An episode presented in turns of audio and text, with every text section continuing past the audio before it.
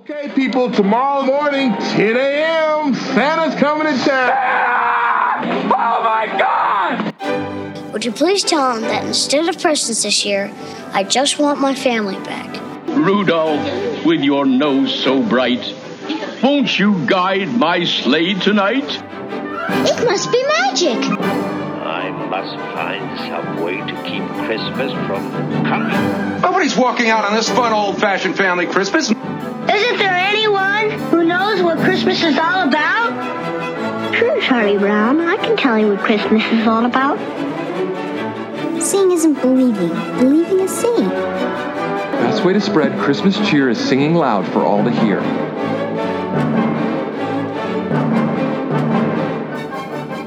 Welcome back. Welcome back to another episode of Tis the Podcast, the podcast that is determined to keep the spirit of Christmas alive 365 days a year. I'm Thom. I'm Julia. I'm Anthony, and I didn't need to twist Thom's arm to go on without Gerry. Oh, that's sad. Of course you. Well, I just I need to get going because uh, you know, it's getting late, and I don't want to keep our two East Coasters on for a ridiculous amount of time. But thanks for trying to make me look like a jerk already. I'm sadly not Gerry. I'm April, filling in for Gerry. April's back. It's been way too long, April. It has. It really has. I'm sorry. I, I, I. I mean, this year's been crazy Yeah. for you. Yes, it has. I got caught. Why don't you give cliff notes to the listeners, like a brief rundown of your Um, yeah, 2021? so since well, it's mainly been since like summer, right? Um, yeah, I started my fall semester, which was back in person. Um, I took 14 hours. I had a job. I ran two marathons in October, and my daughter had her bat mitzvah at the beginning over Hanukkah. So it's been it's been a really long six months. Oh, so, so all of y'all in quarantine who have just been sitting on the couch watching TV and eating, bow down. Suck it. No, I'm just- I don't recommend like going as balls to the wall as I did to anybody mm. at any point in their life. Take your bread, sit at home, stay home, quarantine. we should we should ask, how was your Hanukkah? Since you are one of our few Jewish listeners. Um, uh, it was it was nice. My daughter had her bat mitzvah over Hanukkah, um, so it was you know we had family in, um, so it was it was fun. It was that another Thanksgiving this year. Um, it was a little more normal. Like our synagogue actually had um, like a first night ceremony or not like celebration they didn't last year, so it was a little more normal than last year. But it came so early that I it, it came and went really fast. It started on November twenty eighth this year, so it's it's gone. and that's early, like in general, right? Um, it's not early in Jan. It can like like next year. I don't think it starts until I think it's, next year is like December eighteenth. It starts, so it can start as late as like December twenty fifth, but start as early as like November twenty sixth. It just depends on the year. Yeah. So we're recording this five days before Christmas, Mhm. even though this is dropping two days after Christmas, which is crazy. It's crazy. Is everyone excited? What are your Christmas plans, everyone? Staying home and trying not to get the cocoa, so I can come to New York and pick up the cocoa a week later. I mean, I guess our plans are they're the same they are every year, right? So my parents are in town for Christmas this year, which is great. Sometimes they're in Ohio, sometimes they're not. They'll be here, so they're going to come over for breakfast Christmas morning and do the Christmas tree with us and all that stuff. So it'll be pretty low key. Thom? Nothing. Nothing. I guess No. it was going to be Houston. We were gonna go to Houston. Thanks for bringing up that bag of worms, Anthony. No, I'm just kidding. Just saving Thom from saying it. Pretty much. well, Thom, you are always welcome to zoom in and spend Christmas with your Tis the Podcast brother here. No, we're just I don't know. I don't know what we're gonna we're gonna it's gonna be us. It's gonna be nice. We're gonna have a good Christmas. I just really miss my family. I hear ya. We're staying home at my parents' house. Uh, my grandmother is actively dying right now, so we don't know how long she's going to be around. If she'll even make it till Christmas, because she has been declining very rapidly. But uh, I'm sorry, man. it's fine. It's the circle of life. She is mid 90s. I mean, me and my sister are very lucky. we made it till 2011 with all four grandparents alive, and we still have three grandparents alive right now. That's Um, remarkable. yeah, so you know, I'm just trying to. I don't want to say enjoy the time with her I have left because she's not really herself anymore, but you know, I'm just trying to soak it in if that makes sense. It makes sense. Yeah. So It does. Christmas will be nice. It'll just be close family, but it will also have a cloud hanging over it, one way or the other. So we'll see. But I'm glad I'm here tonight with y'all because you guys always cheer me up, all three of you. Two of whom I've met in person, mm-hmm. one of whom is not a regular host on this show who I've met twice in person. I'm a better friend. She's a lot better friend. Thom's when's the last time I saw you in person? I don't even know. Yeah, it was the picture. Was that Mayfest? Sure. I mean, like Mayfest two years ago, right? Oh yeah, yeah, that would have been the last one. Two years. We live in the same town. Where literally everyone thought they were funny, like, ho, ho, ho, who knew Anthony had such a baby face? Yeah, yeah, you guys are all funny, making such a joke. Thom, do you wanna? I don't know how to seg it for you. I don't know how to segue this one either because all we were doing was laughing at your baby face. Speaking of baby faces, let's talk Neil Patrick Harris and 8 Bit Christmas. That's not the worst seg we've ever had. I'll give you that. Far from it. We've had a we've done a lot worse. So tonight, I, it feels dirty, but we are doing 8 Bit Christmas, a Christmas that is based in the 80s without Gerry Davila. Totally Rad Christmas because he's having technical difficulties. We are sorry to miss you, Gerry. But we are not sorry to talk 8 Bit Christmas. Really? we'll get into it. Okay, well, 8 Bit Christmas, for those of you who don't know, is a movie that was released this year on November 24th on HBO Max, and it is basically a Christmas story set in the 80s, ditching the Blatant Red Ryder ripoff. BB gun and bringing in a Nintendo. Mm-hmm. And it's based on the book of the same name. Mark Jablowski, I don't know how to pronounce the last name, wrote it. Kevin Jablowski, Jablowski, whatever his name was. I read it on vacation a few weeks ago. So I have book knowledge here. And per usual, book is always better than the movie, at least 99% of the time. Okay. But we'll talk about that. We can talk about that. Let's go with our histories. Actually, we don't really need a history. We've all seen it in the last month. It just came out in the last month. There's no history. None of us have a history with this. Nope. Okay. My only history is reading the book in Aruba a few weeks before watching it. Well, That was uh, Anthony just looking for a way to watch, bring up the fact that he was in Aruba. That was me looking to bring up the way that I had slightly more history. That history just happened to take place in Aruba. And it just happened to be in Aruba, you know. Sorry, you can't be that uh that, that bougie, Thom. I know. I, I I don't get to be the bougie one today. It makes me feel. you know what? You have to understand. You have to understand like how torture it, torturous it was reading a Christmas book, sitting on the beach, enjoying a drink from the concierge service. I was talking to one of my coworkers today who is flying out tomorrow to the Cayman Islands for Christmas, and there is one Christmas tree farm in the Cayman Islands. Just so y'all know. Really? Is he going? Is it on a mountain? Uh, I I don't know the answer to either of those questions. Well, he is a she, so I don't know what she's gonna do. Um, but she was planning on potentially having a palm tree for a Christmas tree this year. Oh. Uh, to quote Kevin McAllister, or to paraphrase him, who wants a palm tree instead of a Who wants a Christmas palm tree? tree? All right. We cut our trees down from the leading county in the United States of Christmas tree farms. Now, isn't that your future retirement goal to own your own Christmas tree farm? I would like to, yes. Yeah. It's magical. Or just like die before I need to retire because that's basically all I can afford.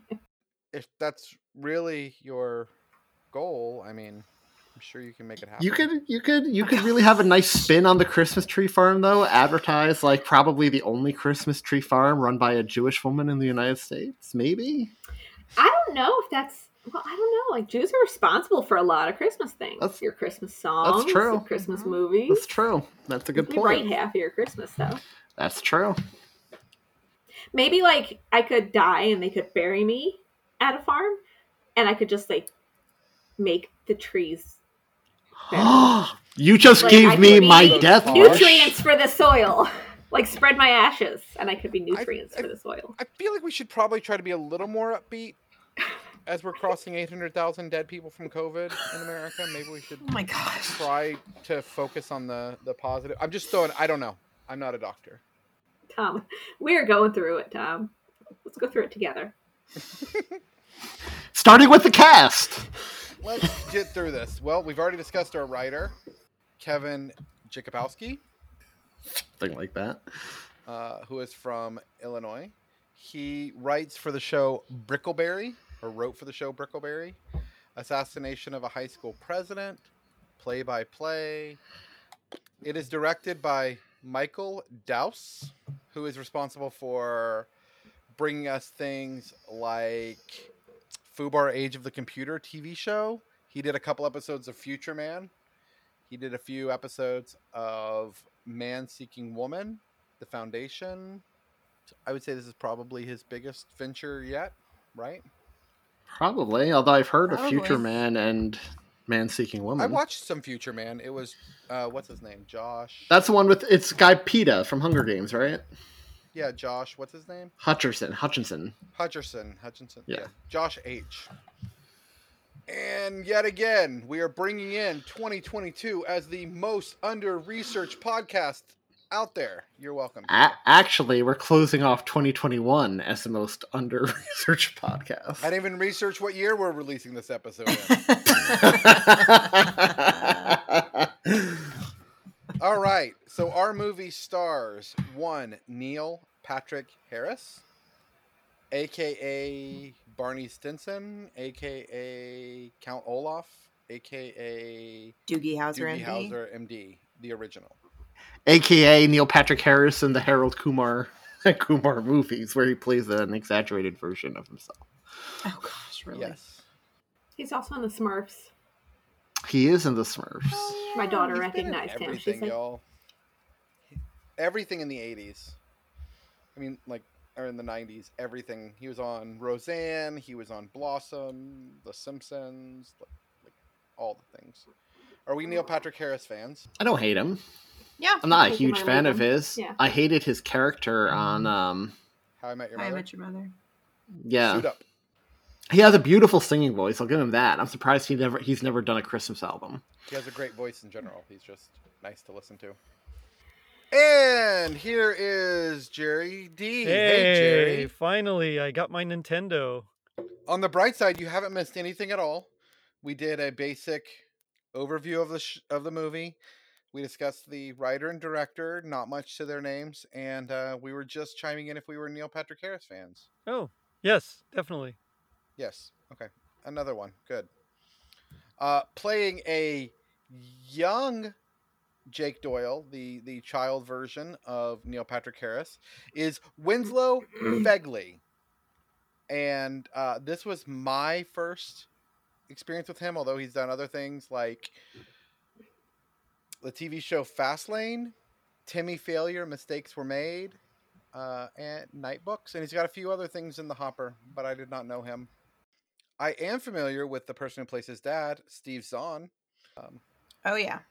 I think Mhm. this may be the biggest role I've seen him in. Usually he's an ancillary, just side character, right? Uh, he was as big in Isn't this one as he was do? in Diary of a Wimpy Kid. I didn't see that movie. It's not great, but he plays a dad in that one as well. Oh. Gabe loves that movie, so I've seen it more times than should be allowed by law. His career started way back in 1990 on All My Children. Yeah. My mom used He to was- watch that. He's probably best known for The White Lotus, which got all that acclaim on HBO. I haven't watched it, but he's a cast member on that show. He was on. He was did have a, a role on Friends. He was, yeah, he did. He I knew him from American that thing you do. That thing you do, Amer- Liberty, the American Revolution. You've Saving got mail, Silverman. National security, riding in cars with boys. Uh, yeah, he's just been in a lot of stuff. I see him all the time. He does voices on Phineas and Ferb. He's on the TV show Mind Games. He had a recurring role on Modern Family and Mad Dogs, The Crossing, Valley of the Boom, The Healing Powers of Dude. Um, and then he's got a few other uh, things in produ- in various states of production, including something called I'm No Holiday. Playing his wife, June. we have June Diane Raphael. It's actually Raphael. Is how Raphael? you Yeah, that's how she pronounces it. She's my favorite in the cast, just for the record. I just love her and everything she does. yeah, Uh, she's did funny. Any of y'all watch Grace and Frankie? I've never seen that show. no, but I know she's on it. She Looks terrible. she is one of their daughters. I don't remember if it's Grace or Frankie's daughter, whichever one is Jane Fonda. I have She was no on idea. American Dad for years. And since 2011, she's uh, been co-host of um, How did this get How made? Did This Get Made podcast Yeah. with her husband Really? and Jason Mantzoukas. yeah She's on New Girl, Lady Dynamite. She was Lady Royce on The Muppets. She was on The League. Oh, she was on the league. Love? I love the league. She was on an episode of Parks and Rec. She was Yeah, on she was Anchorman Tinnifer. too. She was Tinnifer. yeah. Animal Practice, College Humor, Funny and Funny or Die. I think that's where I first saw her was on Funny or Die because, given my age and my gender, of course, I was really a big fan of Funny or Die. yeah. Uh, we have a couple of child actors we won't go into because I don't want to hear Anthony rail against children actors, child actors. We still have to discuss the movie, so that's not going to stop me. Um, and we did have a beautiful uh, small part played by David Cross, who we've covered before multiple times, but I would feel remiss if I didn't mention him as one of the actors in Hollywood I love. All right. We have discussed our histories that are non existent except Anthony reading a book in paradise. We've gone through the cast and crew. That's Aruba, Thom. He was in Aruba. I just wanted to let you know. Hashtag One Happy Island. That's their hashtag. One Happy Island. Is it really? It is. That's their motto. It's on all their uh, welcome to Aruba signs. One Happy Island. It's not paradise, Thom. It's One Happy Island. Get it right. You would know if you've ever been, Thom. I don't like beaches and I sand don't like, and I don't like sand either. Mm-mm. Nope, not my thing. No. Me, like my ideal getaway, like I like Swiss Alps. I like I want to go to to Tahoe. Switzerland so bad. I like Ooh, to- that's nice. Yeah. Yeah, that's that's my that's my paradise. Cool. I like All right, beaches. so the movie opens up with a child who is very obnoxiously demanding a phone, which, in case you're wondering, if you don't have young children, starts at a very young age now because my five-year-old feels like she deserves an iPhone. hmm Um, She was she was obnoxiously demanding a phone. I guess she inherited a certain trait from her father in childhood. Anyway, You mean Doogie Howser, or what? What? What's the reference here? Oh, you mean him in this in this role? him in this role, yes. I don't know. The Nintendo feels less obnoxious to me than than wanting a phone. I agree. Everybody wanted a Nintendo. They did. Uh, and there was, yeah. So going through going through town, he falls down. We see Dad, you know, fall down when his daughter's friend is calling him her on his phone. I don't know. That's an ongoing thing that the the, the, the daughter's friends use his phone more than she he does. Um, and we're going to grandma and grandpa's house for Christmas, right? Like that's what's happening here. We're going back. We get to their house. Don't really look for them with the unlocked door. They're not home. They do a cursory "Hi, we're here," and then just go off and do their own thing, which I thought was kind of weird. Like, If the house is unlocked, you should look for your your parents. If you go to your parents' house, it's unlocked, the door's open, they don't respond. There may be a problem. You should probably have a higher level of concern at this point. But nah, we're going to talk about a Nintendo instead. Uh, so we go to childhood bedroom, right? Which is still like, A, it's perfectly clean. And B, it's exactly like it was, I guess, when he was a child. You can see the No Doubt poster behind him, and it's got the Mm-hmm. Nintendo that is perfectly not dusty at all. And still it's a little up. weird. It's weird. Like, we're talking like Neil Patrick Harris is older than all of us. Mm-hmm. He's got a kid old enough for an iPhone. He's been gone for a good 20 years. Yeah, he's been gone for over twenty years. Did how long did y'all's parents hold out and like keep your room the same before it changed when you went away? My parents changed my room before I left. Oh, that's sad. Mine kept my room throughout college, but then the minute I moved out, like that summer, they changed it into my dad's office slash gym. My brother got my room when I left, so Yeah, my oldest is starting to look at college, and like, they're my girls are already like scoping out his room. We're already deciding Oh, what to my, do. my sister's room is perfectly preserved. They just repainted it, but um, I mean, the golden child. I was gonna say that I know who they love more. No, no joke. Julie and Gerry, this will make sense to y'all. Um, I was on my way to college from North Houston. Okay. Made it to Huntsville, Texas, when I found out that half of my room was already painted by my sister. Oh it's just rude. Yeah, she. I got to Huntsville, Texas, and she had already gone to the store, bought paint, moved my stuff out, and had painted half of my room. Wow. And let you know how nice of And her. let and let let my mom That's and, fast. That's fast. and me know. Yeah.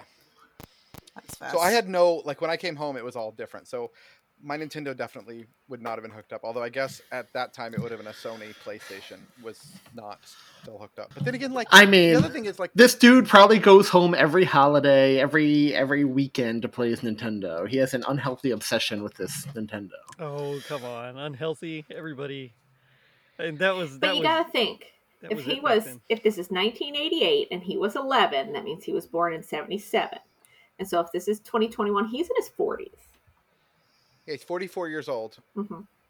Back It's a mile marker. It's a mile marker toy, just like Cabbage Yeah, Patch it was for me, and She-Ra for that matter. Yeah.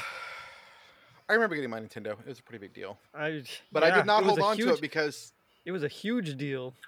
I have mile marker toys too, but I don't go home and like uh, the first thing I do, but without checking on my parents to make sure they're alive in their old age, like run up to my room where it's perfectly dusted and like plug it in and play.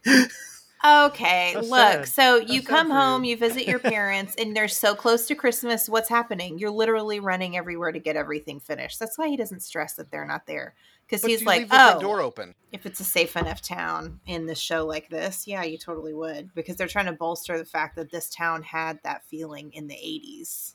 in chicago Yeah, he's Well. in Chicago though. Again, plot device, not Yeah. necessarily. oh there are a lot of plot holes in this one There are. of them. There are. Oh yes, There are. Uh, but you know, I was surprised. Um, Ellie, five year old, loved this movie. She adores it. She's watched it like Yeah, she's wanted because to it's watch it three awesome. times. It's like a great movie. so, So so I get it. I totally get it. for whatever reason, this is, seems to be the first time he's ever shown like he, he's got so much love for this Nintendo that is perfectly preserved and still hooked up. But this is the first time he's ever shown it to his daughter and he's explaining it to her. That also felt a little odd because Mhm. Ellie and I have already played Nintendo games, like first like Gen One Nintendo games, NES. Um, which speaking of that, I did love the fact they keep calling out that it's not a game console; it was a full entertainment system. Heck like, yeah. multiple times Because it comes was. up. It was awesome. It was. Uh, so they start talking, and then we get the flashback. Right, we're going back to the '80s. Um, did this? So, like I said, this is this is basically an updated version of a Christmas story, but one that I can connect to because this Exactly. time I remember. Does this feel '80s to you all? Yes. Yes, very i much don't so. remember the 80s and like i was born in 83 but that's not enough to form like i was seven by the time 90s rolled around so like we never had a nintendo we didn't get anything till super nintendo so i Mm. don't recall what the 80s were like This totally feels 80s to me. Uh, as the oldest person here, I can say that it's it's definitely, at least with my experience from the 80s, yeah, it hit all the right notes. I mean, and I was I 82, thought so too. But my brother was 75, so he was the one that was psyched out of his mind about getting the Nintendo. And so I got to skip ahead a little bit, right, and live a little bit through him as well. So it felt very That's- 80s. my me. husband was born in 75 and so he was he the nostalgia didn't hit him with this movie Eh, I I was care for this movie I was 81. The thing I the thing that stuck out to me that I remembered the most is the scene where he's playing the Nintendo in the mall because you know you like if you were at the store they had the games that you could Oh, yeah. play and your parents would go do whatever and that was your babysitter right like you were just Mhm. abandoned Yeah. and you would either play it or watch the people playing Yeah. Yeah. They still Or have when- those. That was my babysitter in the '90s too, with my consoles. yeah but nobody really I don't see them in use anymore like when I'm at th- th- if I'm at Target like they've got the game consoles but I don't see COVID, kids man. like hovering around Yeah, it it's cold because they have their phones right not necessarily like that's how my my youngest daughter who is now seven when she was four she wanted an Nintendo Switch with Super Mario Odyssey and she would go to Target every time and I've got videos of her just playing. She's four years Yeah. old. Um you know and that's what she got the year she turned four or the year she was four was a, a- a- an a Nintendo Switch not a Nintendo Nintendo Switch. an a Nintendo Switch Ellie and I love playing the Switch I'll get. I'll give them. I will give the movie credit for this, Thom, because you mentioned it's an updated version of a Christmas Mhm. story. The author himself, the writer, fully Oh, acknowledges he. It's blatant ripoff. He acknowledges he blatantly ripped off the movie, and the movie doesn't try to be anything else, nor does the book. So, I'll give the movie credit. It knows what it was in that regard. It does. It does. So, again, we're seeing this kid talk about the Nintendo. It's coming around. It's come out. He really wants it. There's only one in town, and it belongs to one of the worst a child actors and b like child characters I've seen in mm-hmm. a really really long time. Mm-hmm. Wasn't worse than the main kid. The acting, I- anyway. Could not stand this kid, like the rich kid. So they go to his house, and he's like doling out what how many people can get in to come play his Nintendo. And when we first see him, he's you're not actually playing it; you get to watch him play, right? Right. Mhm. That's like the complete opposite of like my experience. Like uh, you know, before I had one, my friend, uh, well, I won't say the name, but my, one of my friends had one, and uh, yeah, we'd go over to his house and we'd all just take turns playing, or we'd play a two-player game. I mean, it was, it was awesome. So I don't know. I mean, the, j- other than the fact that the kid is just a terrible human being at this point, uh, I don't know why he, you know, wouldn't let him play. Especially because some games were fun, were fun with two players. Mhm. Well, he did get into some with two players when he got the Power Glove, right? Yeah. Which- yeah. Oh, the power glove. That was like super spot on. It was the power trip for him. That's why I didn't let him play. It was like everyone's Right. giving him all the attention and, you know, giving them all their toys and money and everything like that. Right. Trading cards. Like how Just to be allowed into which, watch. which goes back to the terrible human being aspect. But Mhm. that, yeah, that whole power glove scene was like right on the money. I mean, it was the worst. it was the was absolute except worst thing. for the plot hole. The Power Glove came out in December of 1989. This was set in 1988. He shouldn't Good. have had a Power Glove. Catch. Because my husband was like, those things were awful. Nobody wanted to. He, he couldn't Nope. understand why everybody was freaking out about the Power Glove because he's like, back in my day, nobody cared about the Power Glove. no, uh, When everyone it did first care came out, the- you did Yeah, because you they did. made it look Ex- cool Exactly. They made it until seem you like it knew was somebody who awesome. got it. Remember, they even used it in The Wizard. You remember that movie?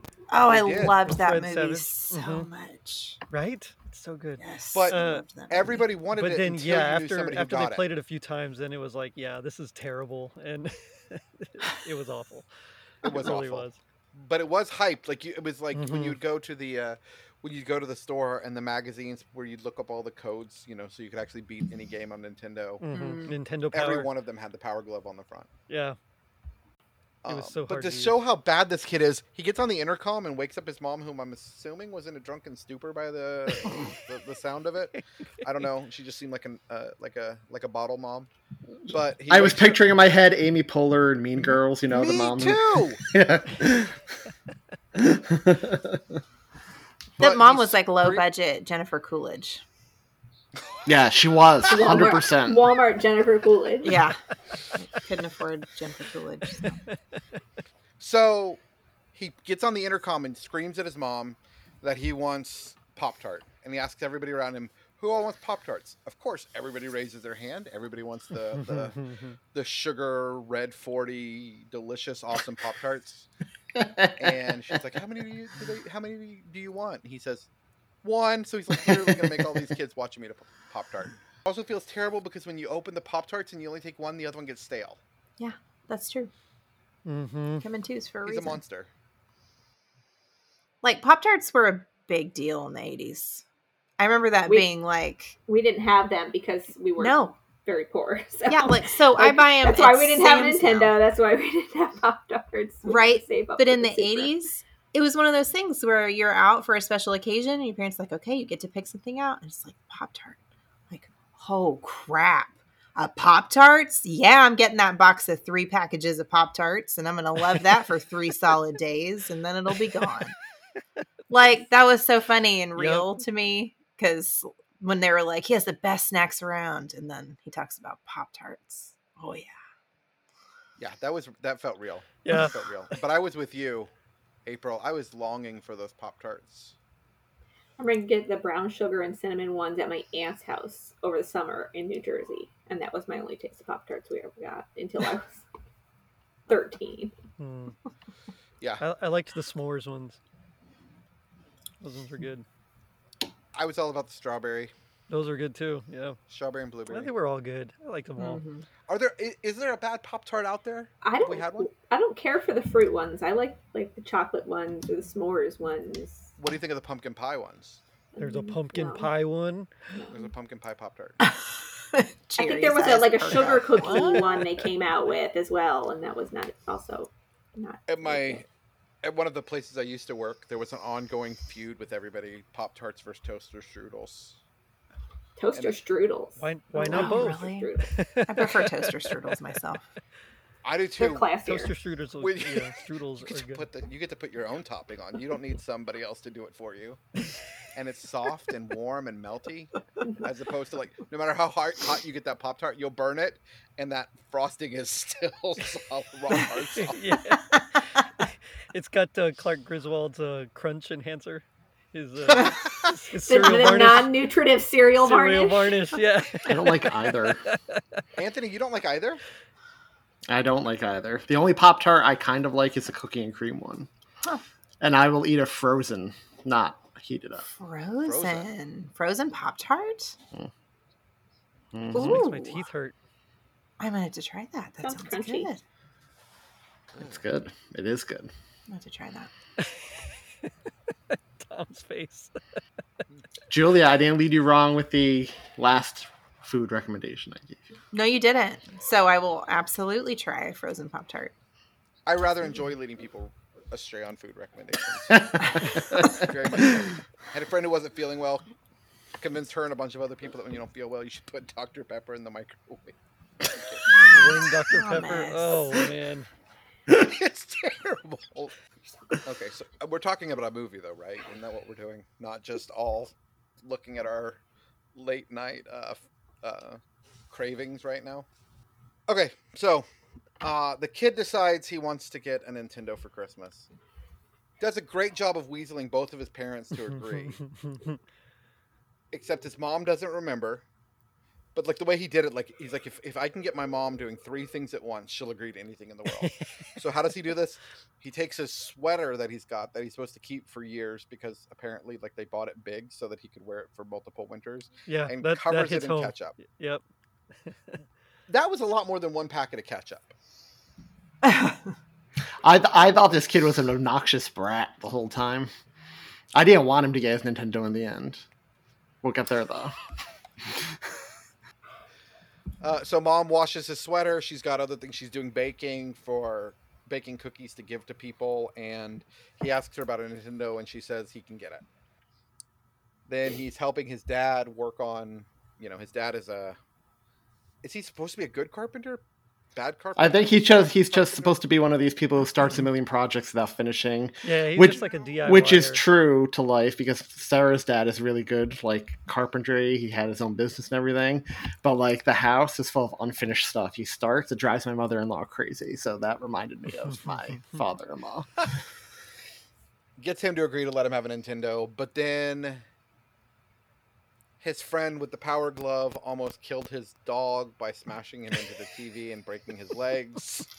In the book, he did kill it. Uh, it was darker in the book. Well, you could tell from the story that it was supposed to be a dead dog, and then they Right. were Yeah. somehow Right. trying to make it more family friendly. Yeah. Mm-hmm. Like because he tells his daughter that the dog died, and then suddenly the dog's back. When I was watching this with Sarah, I, I immediately said, I can't believe they actually killed the dog. I thought for sure they were going to family friendly this up. And then, of course, two scenes later, the dog has a neck brace. I was like, of course. he smashes the TV and ends up hurting the dog. And now his parents, instead of accepting the fact that they've raised a horrible monster of a human being child, the problem is video games. Well, So and his- and all I could think to myself was, blame Canada, blame Canada. See, now that actually is also pretty accurate. So, 1988, um, It is. 20, 2020 did a piece on Nintendo, and a lot of it was on you know some of the games that, that were hard uh, were, were unavailable. Some of it was bla- you know asking if if the uh, the game shortage was like a tactic by the companies, but uh, there was also part of that special. It's like I think 16 minutes long or something. Part of that uh, a report was also on whether or not video games are bad for children and and they're you know if it messes with their minds and stuff like that or causes violent tendencies and so i mean that like I mean, that that's like, that's still that hit go- home, on, yeah. ongoing nowadays, too, sadly. well, I, Uh, well the nowadays thing- they're like can think ridiculously is- violent and you know looking at you grand theft auto but uh Hey, I love that But. I think this movie does a, a very good job of pointing out that like the kid is obnoxious because of his parents, but Yes. his parents are you know how many cases where that's actually the fact where you have a kid who's not and they blame something like video games or the music they yeah. listen to, and it's just really crappy parenting. Mhm. I always sided with the I always sided with the Marilyn Manson approach back in you know after Columbine, where he would talk Yeah. about how we can't blame games, we can't blame television and media for these problems. Um, and I used to believe that until I saw what Fox News has done to America over the Mm. last decade, and uh, now the same people who were concerned about what video games were doing to my brain are destroying the world. Word. Copy and paste. Or as the uh, as the college kids say, bet. Bet. Bet. Bet. Instead of okay, if like you're agreeing with somebody, apparently you say bet. Instead of okay, you say bet. I get that a lot. I had to Google Bet. Interesting. it. Bet. All right, we are now sounding older and older as we're recalling In my day. 30 years ago, as the kids today say. This is on fleek. No, I'm just. No, no, they don't say that anymore. So I don't think they ever actually. so did. while while this he is obsessing over getting this Nintendo, his sister is going for the other mm-hmm. craze, which is the Cabbage Patch doll or Strawberry the mm-hmm. Cabbage Patch doll.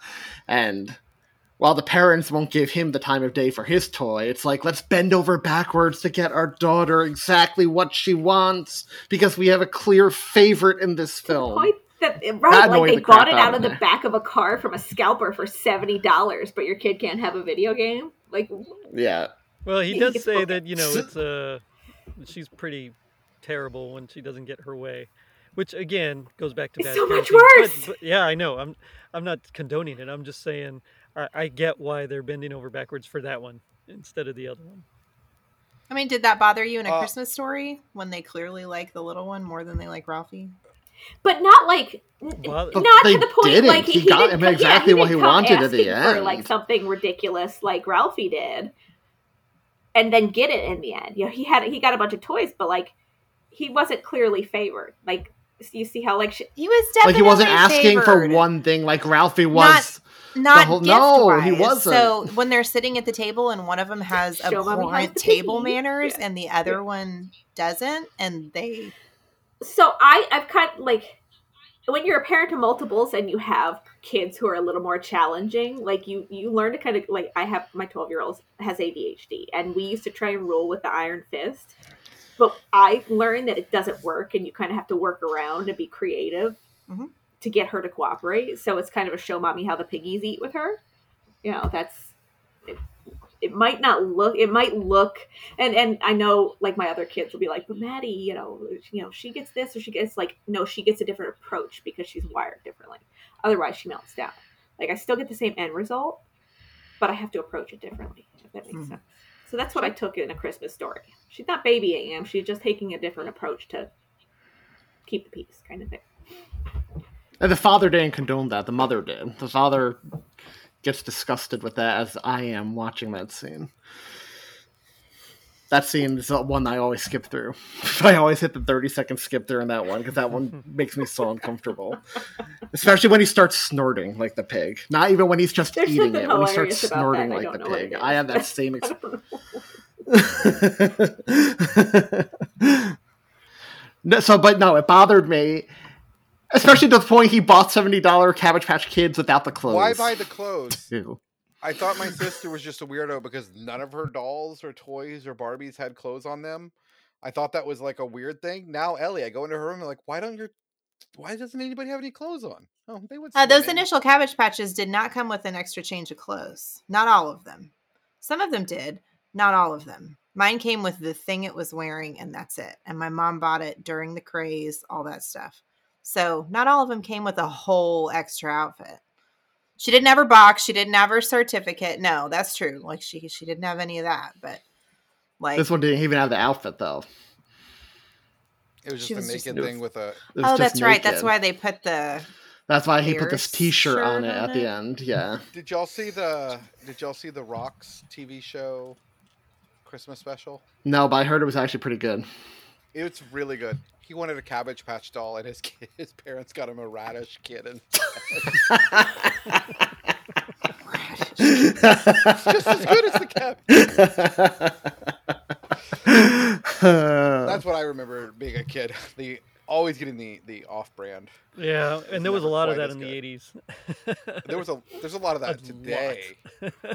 Amazon, I mean everything is an off- there's an off brand for everything.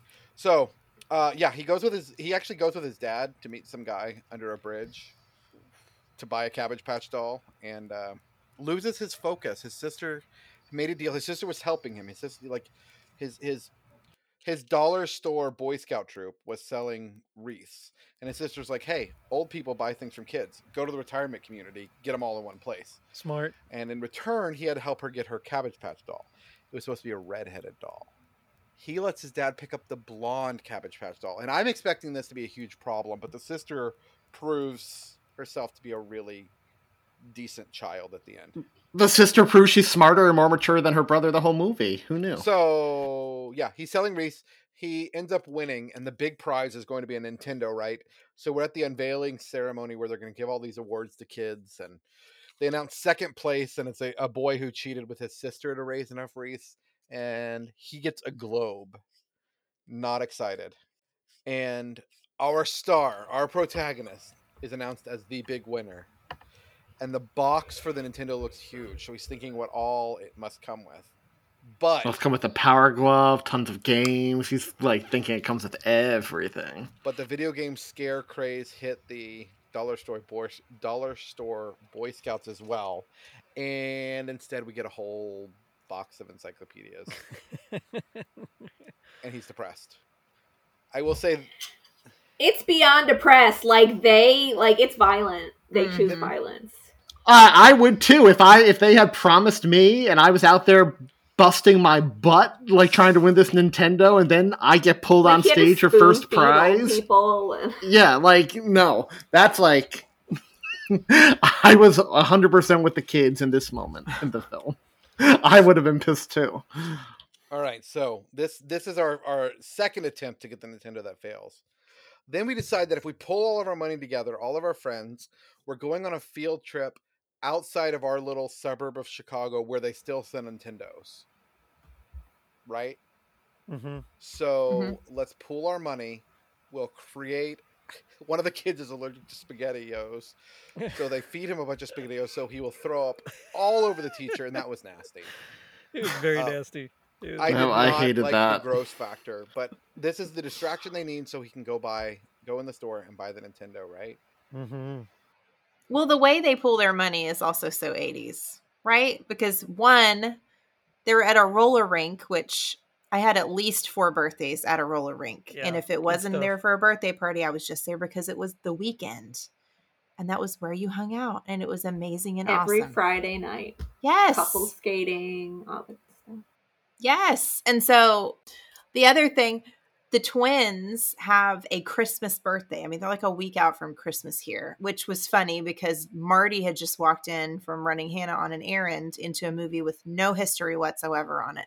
And he walks in and it's a birthday party at a skating rink. And I'm freaking out because I'm like, I loved birthday parties at skating rinks. And he's like, birthday parties sucked for me growing up because my birthday is a week from Christmas. And then the two twins start saying, We get chipped on the gifts. And it was hilarious. But because they get they get one gift between the two. Of them I know to share. And what are and they? Merry Christmas. They're baseball cards. And so they start looking through their baseball cards, which I didn't do it with baseball cards, but I did it with the other cards that I collected. I collected all the TGIF cards because I was not a sports ball fan. But like I had all those TGIF cards. And Garbage pail cards. I still have my hockey card collection, right from the mid '90s. Yeah, Oh, yeah, and the thing that made me stuff. laugh the Raiders of hardest. Lost Ark cards, Gremlins. There you go. There you go. Simpsons cards that smelled like barf. Oh my gosh, they did. Mm-hmm.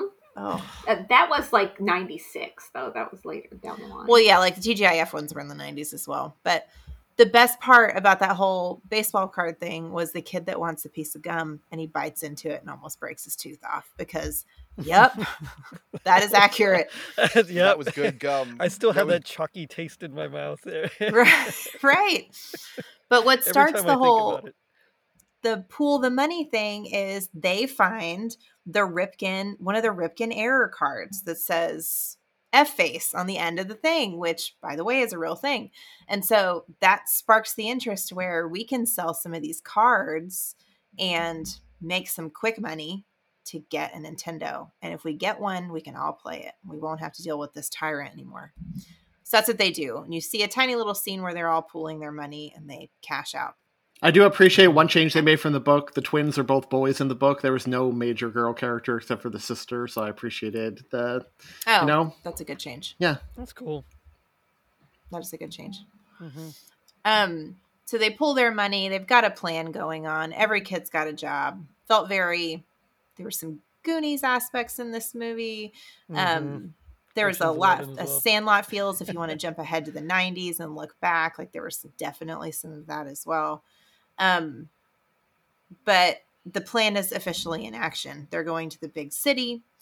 Um, they've got the diversion with the puking kid, which we told Gabe to leave the room because he could not have handled that. I thought it was funny, and I hate typically hate stuff like that. But um, and our main character is the one that actually does the action. So he's got his duffel bag. He runs into the mall. Because he he went to the mall the Yeah, weekend already before with his layout. parents, where he nearly lost it, where he did lose his sister because he got so obsessed with playing and the he's video got to confront the bully on the Uh, bus. Yes, he does. Just like Scut Farkus.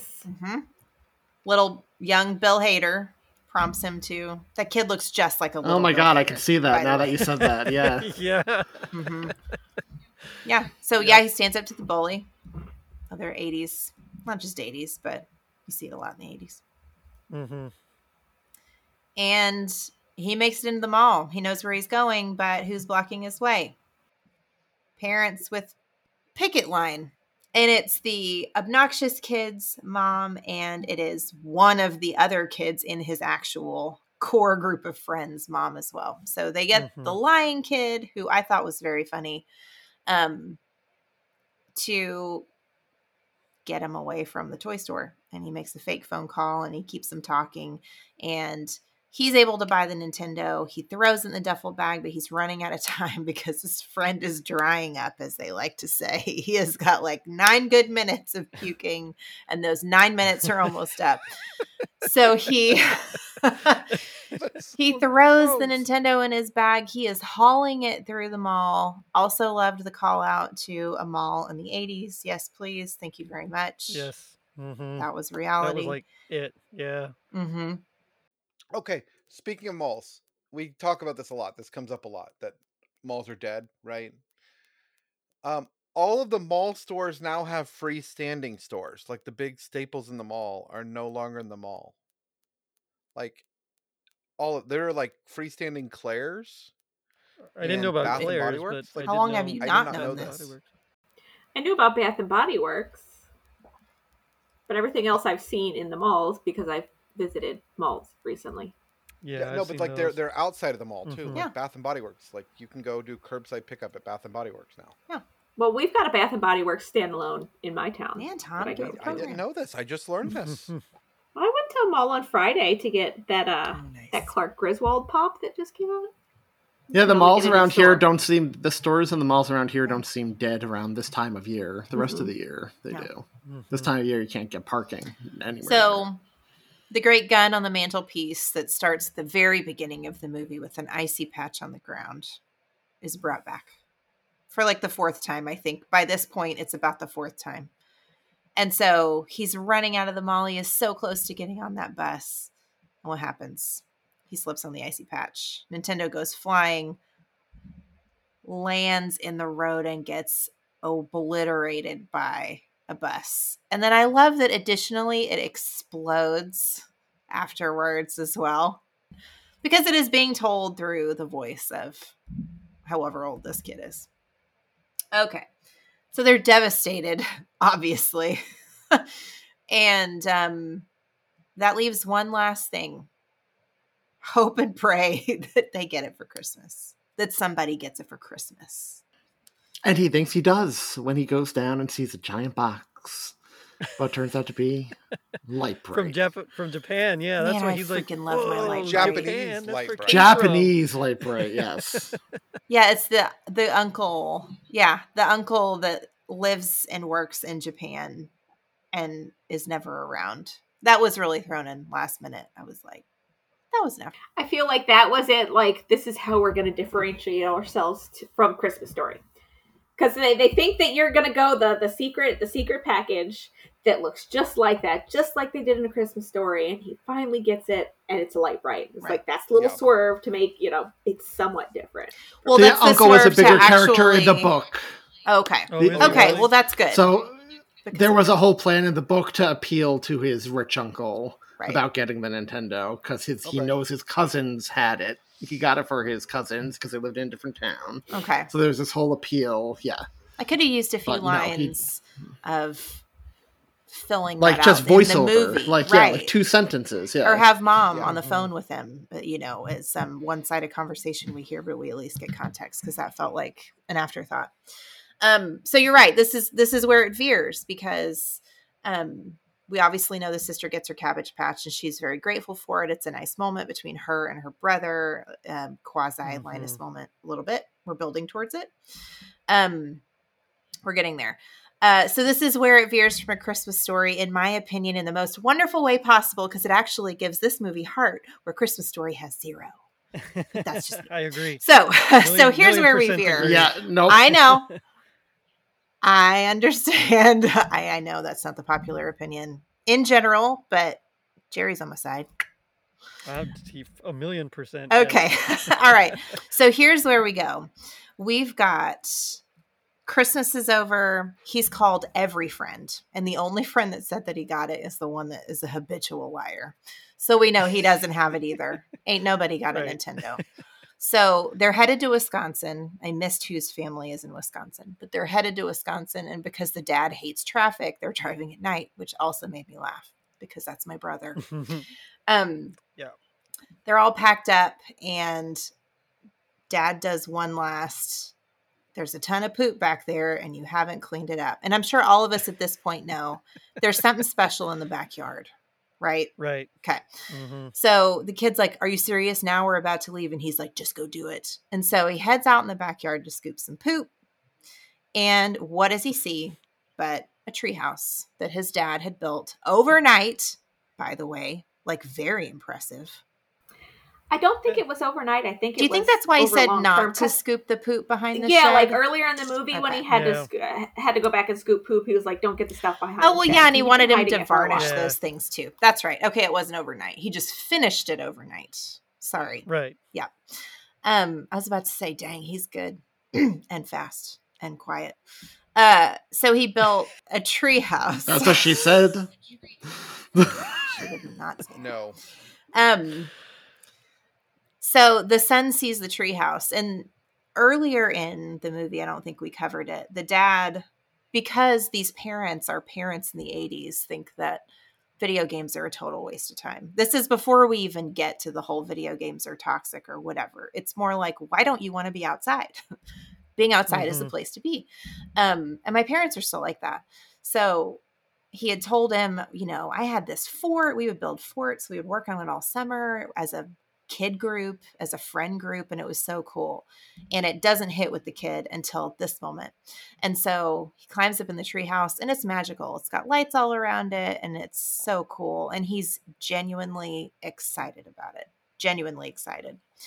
And mm-hmm. this part of the movie does a very cool side by side with grown up Doogie Howser and young Doogie Howser uh, side by side, right? Some splicing going on where he's talking to his daughter at the same time. Young Doogie Howser is talking to his father, and they kick back and forth, and it's a very nice effect. I liked it a lot. Um, and what we learn is there's something more important about Christmas and about family, and it's not about the things you buy in the store; it's about the people that are around you. So this is our Linus moment for sure. Um, and when we hop back into the present, because it does it a lot in this little area, uh, Doogie Howser's daughter is like, So you have a Nintendo clearly. Where is it? Was it in the treehouse? And he explains to her in our second Linus moment with her. No, it wasn't. I had to work for it. And here's what was most important about it. So earlier in the movie, and I don't know if it was taking all the same way it was taking me, um, when Doogie Howser and daughter are walking to grandma's house, she makes a little comment where I know mm-hmm. Christmas is going to be different this year. Different. But I think it could still be good. So I thought divorced. Who else thought divorced? I thought the dad. I thought dead. the dad was dead. I, th- yeah, I, I, thought, I, thought I saw that a mile away. Yeah, I did not. Grew up on Disney. Coming parents always die. Well, so that's funny because Marty walked in late when they found when you find out the father, the dad is dead. It's the first Christmas without dad. You don't actually see that and get it confirmed until the very, very, very end by an empty place setting at the table. Because when he walks into the house at the beginning, he calls for his mom, so you know his mom's not dead. Right. I, I did like calls out to see if she's home. So I was like that, you know, when she had said something about it being different, I'm like, okay, dad's dead. See, I didn't immediately call dead parent. I thought he was divorced. And so when his wife was there, I was like, hmm. But interesting. They are taking a page out of the Disney book. Um, but that's the movie. It's a nice heartfelt moment at the very end when dad is gone, but they're reminiscing on who dad was. And you pan out on the treehouse, and that's the it. That's the it. That's the end. Thoughts, quotes, overall feelings. You want me to start dying on my A Christmas Story is a better movie hill? Well, yeah. So let's talk about that since it is since it is a clear copy with mm-hmm. with an '80s flair. Let's talk about it. What's the better telling of a Christmas story? A Christmas story. A Christmas story. This. This.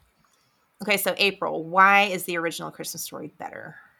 Because it's the original. Like that was the idea to begin with. And I know you you had mentioned like there's no redeeming Linus moment in a Christmas story, but there is. Like when the father goes, you know, kind of goes behind the mother's back, you got to understand like back in the 40s and 50s, masculinity was a, a, certain thing. You know, fathers didn't take an active role with you know, you know, really connecting with their kids. They were the providers. And so for him to like step out and get him get his son the gift that he knew he wanted to see him happy. You saw the joy in him that his son felt, and it was like a connection and a sweet moment. So I feel like, you know, it wasn't sappy in terms of the treehouse, but it was also set at a different time mm-hmm. when sappy stuff like that didn't necessarily happen. So you know, the original is is going to be better for me. I don't. I also don't have the nostalgia that I think like is hitting on some people. Um, like I don't remember the 80s. I don't remember the Nintendo craze. Um, so it's not, it, it doesn't hit me like that. But I was talking to my husband, and my husband hates a Christmas story, like with a passion. Um, he, he ignores it when I turn it on for the 24 hours. And even he liked a Christmas story better than this movie. Oh, well. In my defense, I never said a Christmas story didn't have a Linus moment. And of all the scenes in a Christmas story, that moment at the end is my favorite. I just said I didn't believe the Linus moment as much. All. I think A Christmas Story served its main character better by setting him younger than they had this kid. Because where I could write off Ralphie's one-minded thing because he was in younger age in school than this kid was clearly like what first year of middle school. Like that, he just came across as selfish and obnoxious to me compared to Ralphie, where I was like, oh well, that's a kid being a kid, if that makes sense, because he was a younger child. Mm-hmm. On top of that, April, to go back to what you said, you said about the masculinity thing with the dad and a Christmas story and everything. Yeah, so that was a stereotype back then. But even despite that, dad still goes to the parade. He still goes Christmas shopping. He's still singing carols in the car with them, getting the tree with them. Whereas this dad, turn off the Christmas music. Do I have to go shopping? I don't want to do it. I did not like this dad in this film. And the old man wasn't perfect at all, which is why that ending works so hard. Because, like, oh, wow, he was the one who came through for his kid in the end. But I felt like he was a more consistent, like, father throughout than this dad was. I didn't like this dad at all. It, it comes down to that relationship for me in the end, ultimately, why I prefer Christmas Story, because that relationship worked a lot more for me in that one than this one. And I'll say right now, the scene in the treehouse at the end is great, but that's what saved the movie for me from going to okay from being just downright bad. I didn't enjoy this movie. The vomit humor, just the obnoxious child, like it was a treehouse between the dad and the son at the end. I really liked that was a sweet moment, but that's what saved it from being made it an okay movie for me. But I won't go out my way to watch this again. I appreciate Anthony's consistency in all this. Like Anthony hates Noel because it was too much like Elf. Anthony hates at Eight Bit Christmas because it was too much like a Christmas story. So at least he's consistent. I am consistent. I don't think I am. Correct me if I'm wrong, listeners. Have I ever liked a remake more? I don't think I have. A remake. I say remake in Yeah, quotes. yeah, you have. Ha- Miracle, Miracle on 34th Street. Miracle 34th Street. Ah, the outlier. So one. But that's not Wait, wait, wait. necessarily that's a remake and not a and not an adaptation, not, an- retelling. right, right, right. Like Well, this, it remake, tries so, to be I different. mean, I'm just I use the wrong word. Uh, this well, Noel and this are different but the same. Miracle on 31st Street was the same movie. anyway. Correct me if I'm wrong, listeners. Not you, Gerry. I'm not talking to you. Wait, I wasn't talking to you. I'm looking at my Linus snow globe. I'm trying to find a happy place right now. I don't know. and Because maybe it's because I it. don't I don't have nostalgia for a Christmas story. Because I only really saw it in full for the first time last year in preparation for that episode. Hmm. So to me, there's just so many more terrible things about it than this one. So like that whole mall Santa scene, that like drops it down like a ton of points for me because it's just ridiculously awful. Like if I saw Santa like that, I probably would stop believing in Santa. you know, if if I met a Santa like that, don't you don't you think? I mean, I would take the vomit scene. I would take the vomit scene over that Santa. I would too. A, a million, t- yeah. And you've But- seen so many pictures online of kids just melting. Or even nowadays, like where you you sit your kid on on Santa's lap and they just lose their mind. They're like freaking out. Like I've got a picture I think of my son, and he's like reaching for me and hysterical because he's terrified. And it was a normal Santa. I would go back, Gerry, to what you said about um or no, was it Julia? One of you had said that with the explosion, when the thing exploded in the street, Nintendo exploded in the street, I think it was Julia, it's told from the kid's point of view. Like you can make that same argument with the Christmas story, right? Santa wasn't necessarily that like that. It was told from his point of view, where he was intimidated, he was rejected this whole movie. But I get what you're saying about the nostalgia though, Gerry, 100%. percent Mhm. And I'll agree with April. Like, I don't have nostalgia for the 80s, Right. but I didn't have nostalgia for a Christmas story either. The, the first time I saw a clip of a Christmas story as a kid was him pulling out the leg lamp from the box. And I was like, oh my God, there's a severed leg in a Christmas movie. I didn't realize it was a lamp. And I changed the channel because they had the creepy music and everything. I was like, what is this? And it wasn't until I got older and watched it in full. And I actually appreciate it more the older I get. And I think it's because of that old man See, son to me, I, relationship. I never bought that relationship between the old man and Ralphie. I never did. I actually found the relationship here to be much more believable. You know, the grumpy dad, and I don't know, my dad wasn't really grumpy, but I just I see like that just rings more true to me than the the dad that just you know is completely oblivious to his son and mm-hmm. you know just cusses But that, randomly. but that's the lesson of that movie. He wasn't oblivious to his son. He was the only one who listened. In the yeah, end. and, and I understand that I, I do, but I just But- felt like like in this in this particular version that um, I just felt like his you know when he created the the treehouse for his son, I felt like that felt a little more authentic. Yep. I felt that same way. I agree. Hundred percent. hmm Now the problem I have with the treehouse is, it makes no sense that he could build an entire treehouse in the sun and not notice. That's Mhm. true. Yeah. Hmm So if that's our problem, I mean, no. Well, the son has a pretty one-track mind. Like he's Right. he's focused. And- Like he loses his sister to the talking video game. Yeah. I want to blame the actor, and I don't know if it's the actor, the bad acting, or the writing, but this kid just grated on me the entire time. you just have a problem. I think with it's a you thing. actors because I think Anthony just I didn't even I- like. I thought he was fine. I thought he was I fine too. hated I- this it's kid. Totally And if there was- you. This is girls, like- and If- this kid. if this was my kid, I wouldn't give him the Nintendo. Like I said, I was rooting against it the whole time. But at the same time, I wouldn't have. I'd either have gotten both my kids what they wanted, or neither of them what they wanted. you say That bothered me a lot in this movie. I would definitely have a favorite, and that's the one getting it.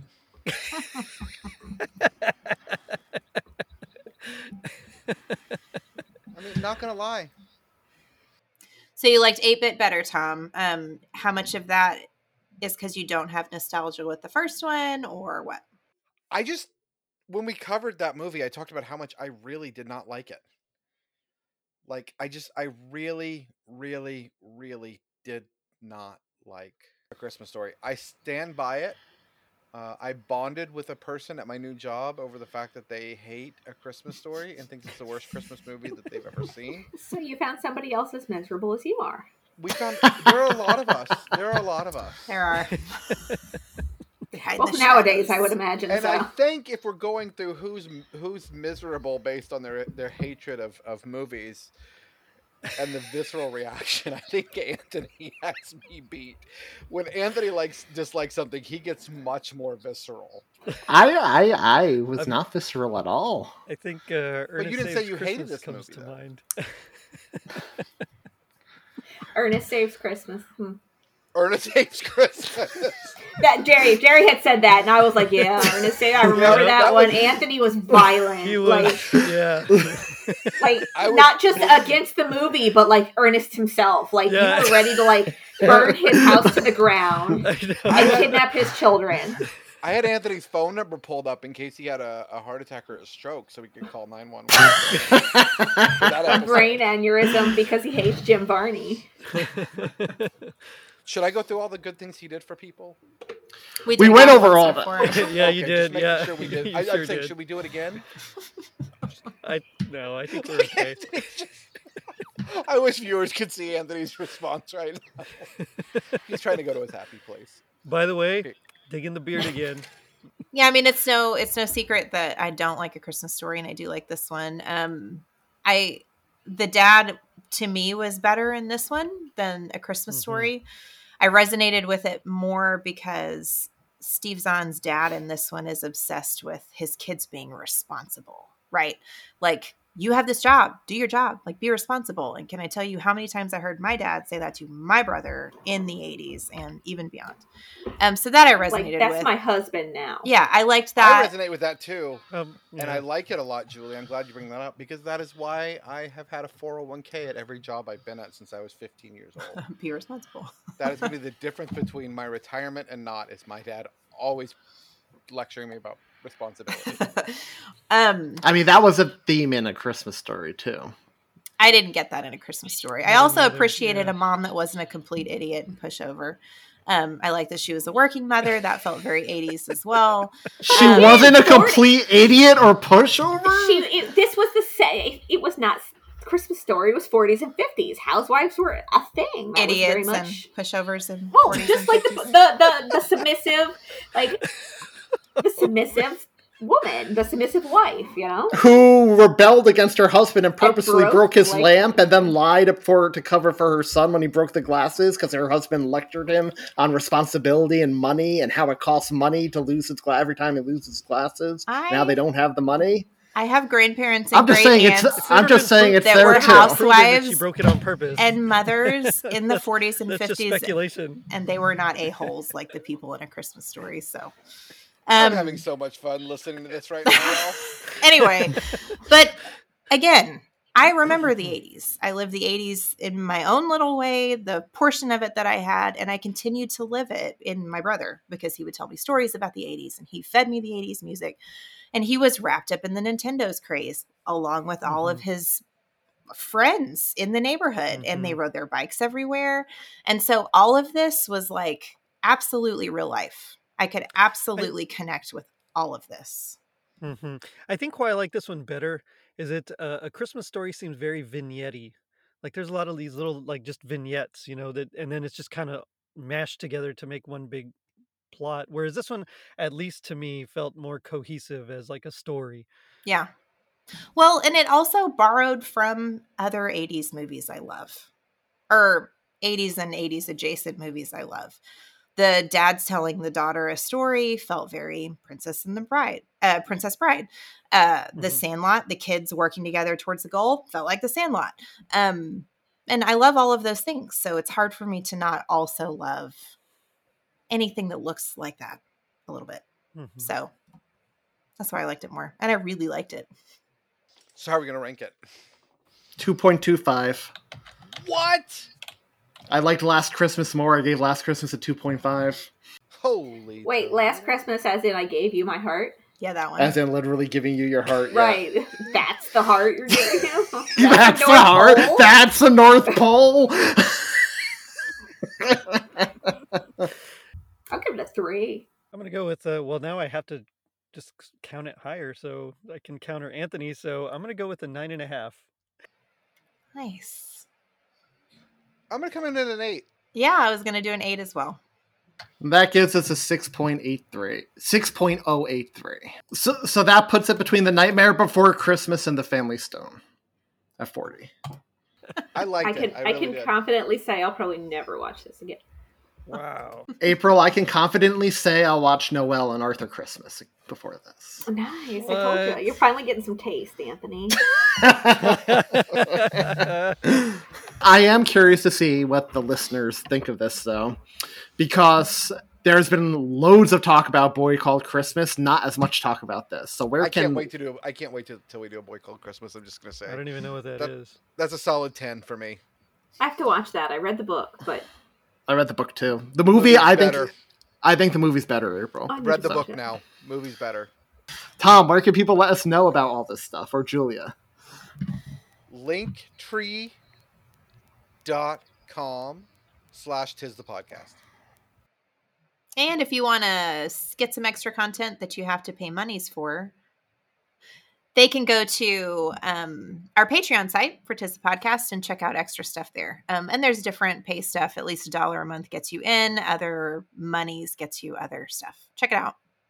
I don't have anything else to plug because my book finished last week. Julia brought it to a close, so now if you've been waiting to binge it, now's the time to do it. And while I have April and Gerry on, thank you both for contributing your voices to said book throughout this year. And Julia and Thom, I thank you all the time, so thank you both. But I'm gonna quote. Born in East LA, and I'm gonna say, "You don't have to thank me, brother. You have to pay me." okay, I don't know if you, I guess you guys have never seen Born in East LA. Never mind. Uh, Oh, seen it. But anyways, if you haven't checked it out yet, check it out. It's all up there now, and Julia did a wonderful job bringing it to a close. So. April and Gerry. I mean, I'm glad both y'all were on, even though one of y'all was in my camp, one of y'all wasn't, but that keeps it spicy. Um, I was about to say, Gerry, it's always awesome having you. April, always awesome having you. Very grateful for your presence tonight. Sorry, I was having me back. Computer troubles. Gerry, you want to tell us about your podcast before we go? Sure. Uh, yeah. So I, I'm the host of Totally Rad Christmas, the podcast that talk, talks all things Christmas in the 80s. So uh, we'll probably at some point do this as a bonus episode, I, I imagine, because it's 80s adjacent.